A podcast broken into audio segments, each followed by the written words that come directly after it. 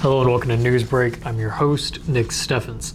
Getting into today's top stories, in the last hours of the work week in 2022, Iowa Attorney General elect Brenna Bird announced her office's plans to hire Washington County Attorney John Gish as Assistant Attorney General for Victim Services.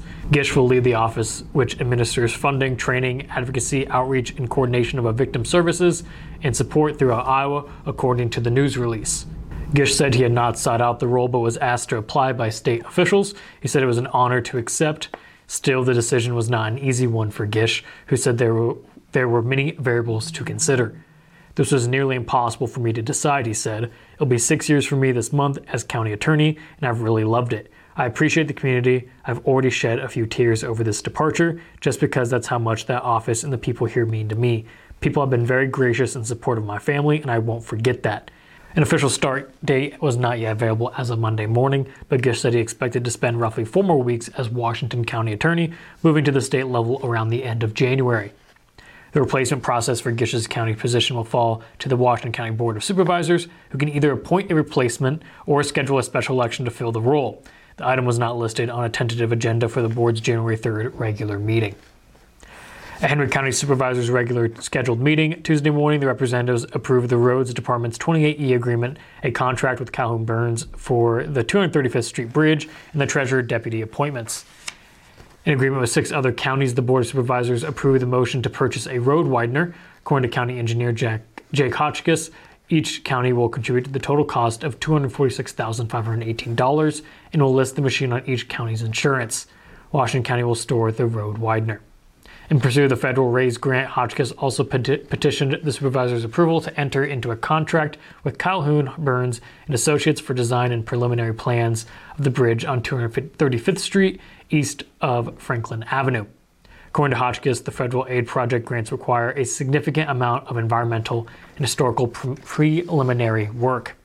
In addition to moving ahead with the road's plans, the board voted to approve three treasurer deputies for the new year as the newest chair for the Board of Supervisors, Chad White, read the appointment for Sue Ford, Cheryl Elmore, and Nancy Watson as deputy treasurers from January 3, 2023 through December 20, uh, 31st, 2026.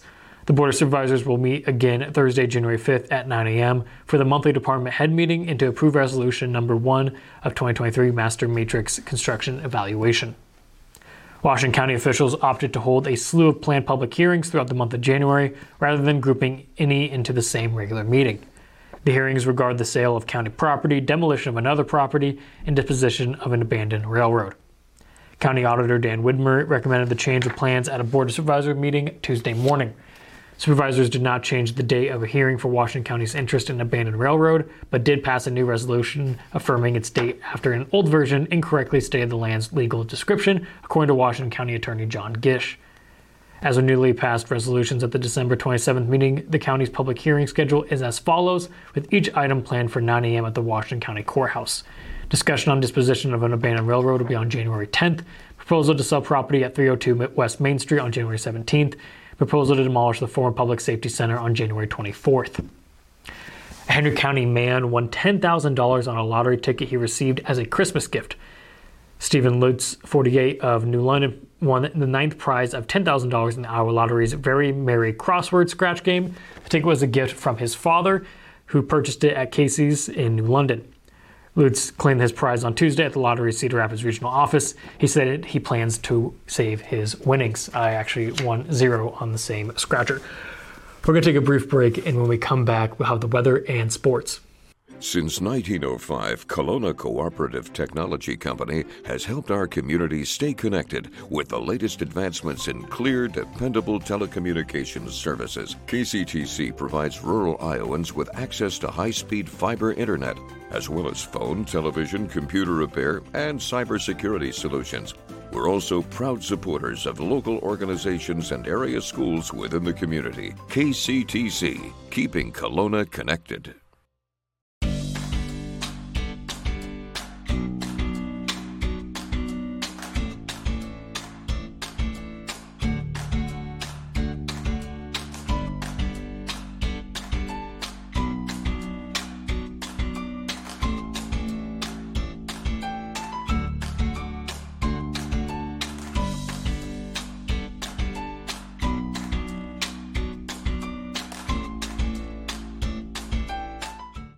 At the Capper Auto Group, we put our customers' needs first and understand that everyone is as different as the vehicle they select. We offer new Ford, Chevrolet, Buick, GMC, Jeep, Chrysler, Dodge, and Ram vehicles in a friendly environment that puts you in the driver's seat. When it comes to service, we maintain factory trained technicians and competitive pricing. The Capper Auto Group still believes that service after the sale provides the best customer experience. Come see the Capper experience for yourself. Hospice isn't a place, it's a type of care that focuses on living. Servicing a seven county area, the Hospice of Washington County staff of nurses, social work, hospice aides, spiritual and grief support, volunteers, music and massage therapists are able to provide free end of life care where the patient lives. We write wills, give consent for organ donation, but rarely is there a plan for what we would want the final phase of our lives. At Hospice of Washington County, we encourage our patients to be in charge of their healthcare decisions while maintaining quality of life. Hello and welcome back to Newsbreak. I'm your host, Nick Steffens. We have the weather and sports coming up. First, obituaries. Alice L. Schaefer of Fairfield passed away on December 22nd at the age of 95. Services will be held in the spring. Benner Home is in charge of the arrangements. John Dale Myers of Packwood passed away on December 27th at the age of 82. A graveside service will be held at 11 a.m. today. Cranston Family Funeral Home is in charge of the arrangements. Craig Gray Heckenberg of Lockridge passed away on December 29th at the age of 63. No services are planned at this time. Cranston Funeral, Family Funeral Home is in charge of the arrangements. Rachel Juliana Howell of Fairfield passed away on December 29th at the age of 102. Graveside services will be held at 11 a.m. January 3rd at the Glasgow Cemetery. Funeral Home is in charge of the arrangements. That was obituaries. It is now time for the weather. The weather is brought to you by Jacqueline Ariola LLC. Come visit Jackie in her new location downtown. She is ready to serve Washington and the surrounding community. We had some rain overnight and some fog this morning. Now it just remains cloudy, along with a high of 49. Tomorrow there'll be a bit more sun, but it will still be mostly cloudy and the temperatures will drop all the way down to 36. On Thursday, it'll be very similar with mostly cloudy skies, again in a high of 35. On Friday, there'll be more sun with a high of 38.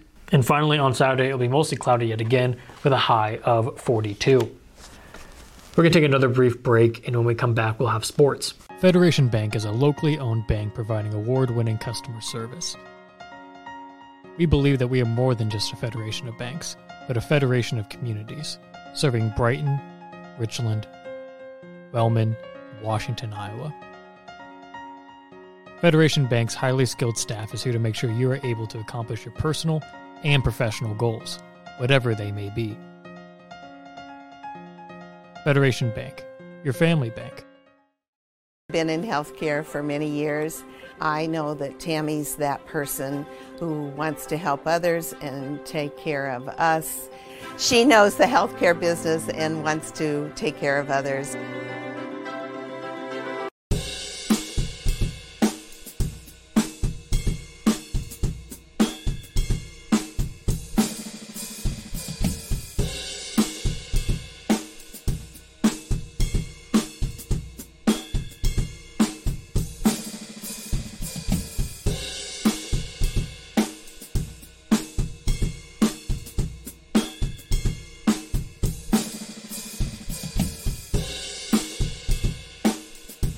I met Tammy about 20 years ago with when her daughter was in Special Olympics and I was coaching told me that she was into doing senior benefits. We became even closer friends. She cares about everybody, especially the seniors. So call her. Family owned and operated by Andy and Sarah Ross. Ross Auto has been your vehicle repair and maintenance headquarters since 1935. We specialize in all makes of cars and light duty trucks. With our variety of available services, let us help you keep rolling and your vehicle operating efficiently. Services include general auto repair, alignments, brakes, fuel injection, and more. Schedule your appointment today at 319 653 5656. That's 319 653 5656. Hello and welcome back to Newsbreak. I'm your host, Nick Steffens. It is now time for sports. And now, sports. Brought to you by Fairway.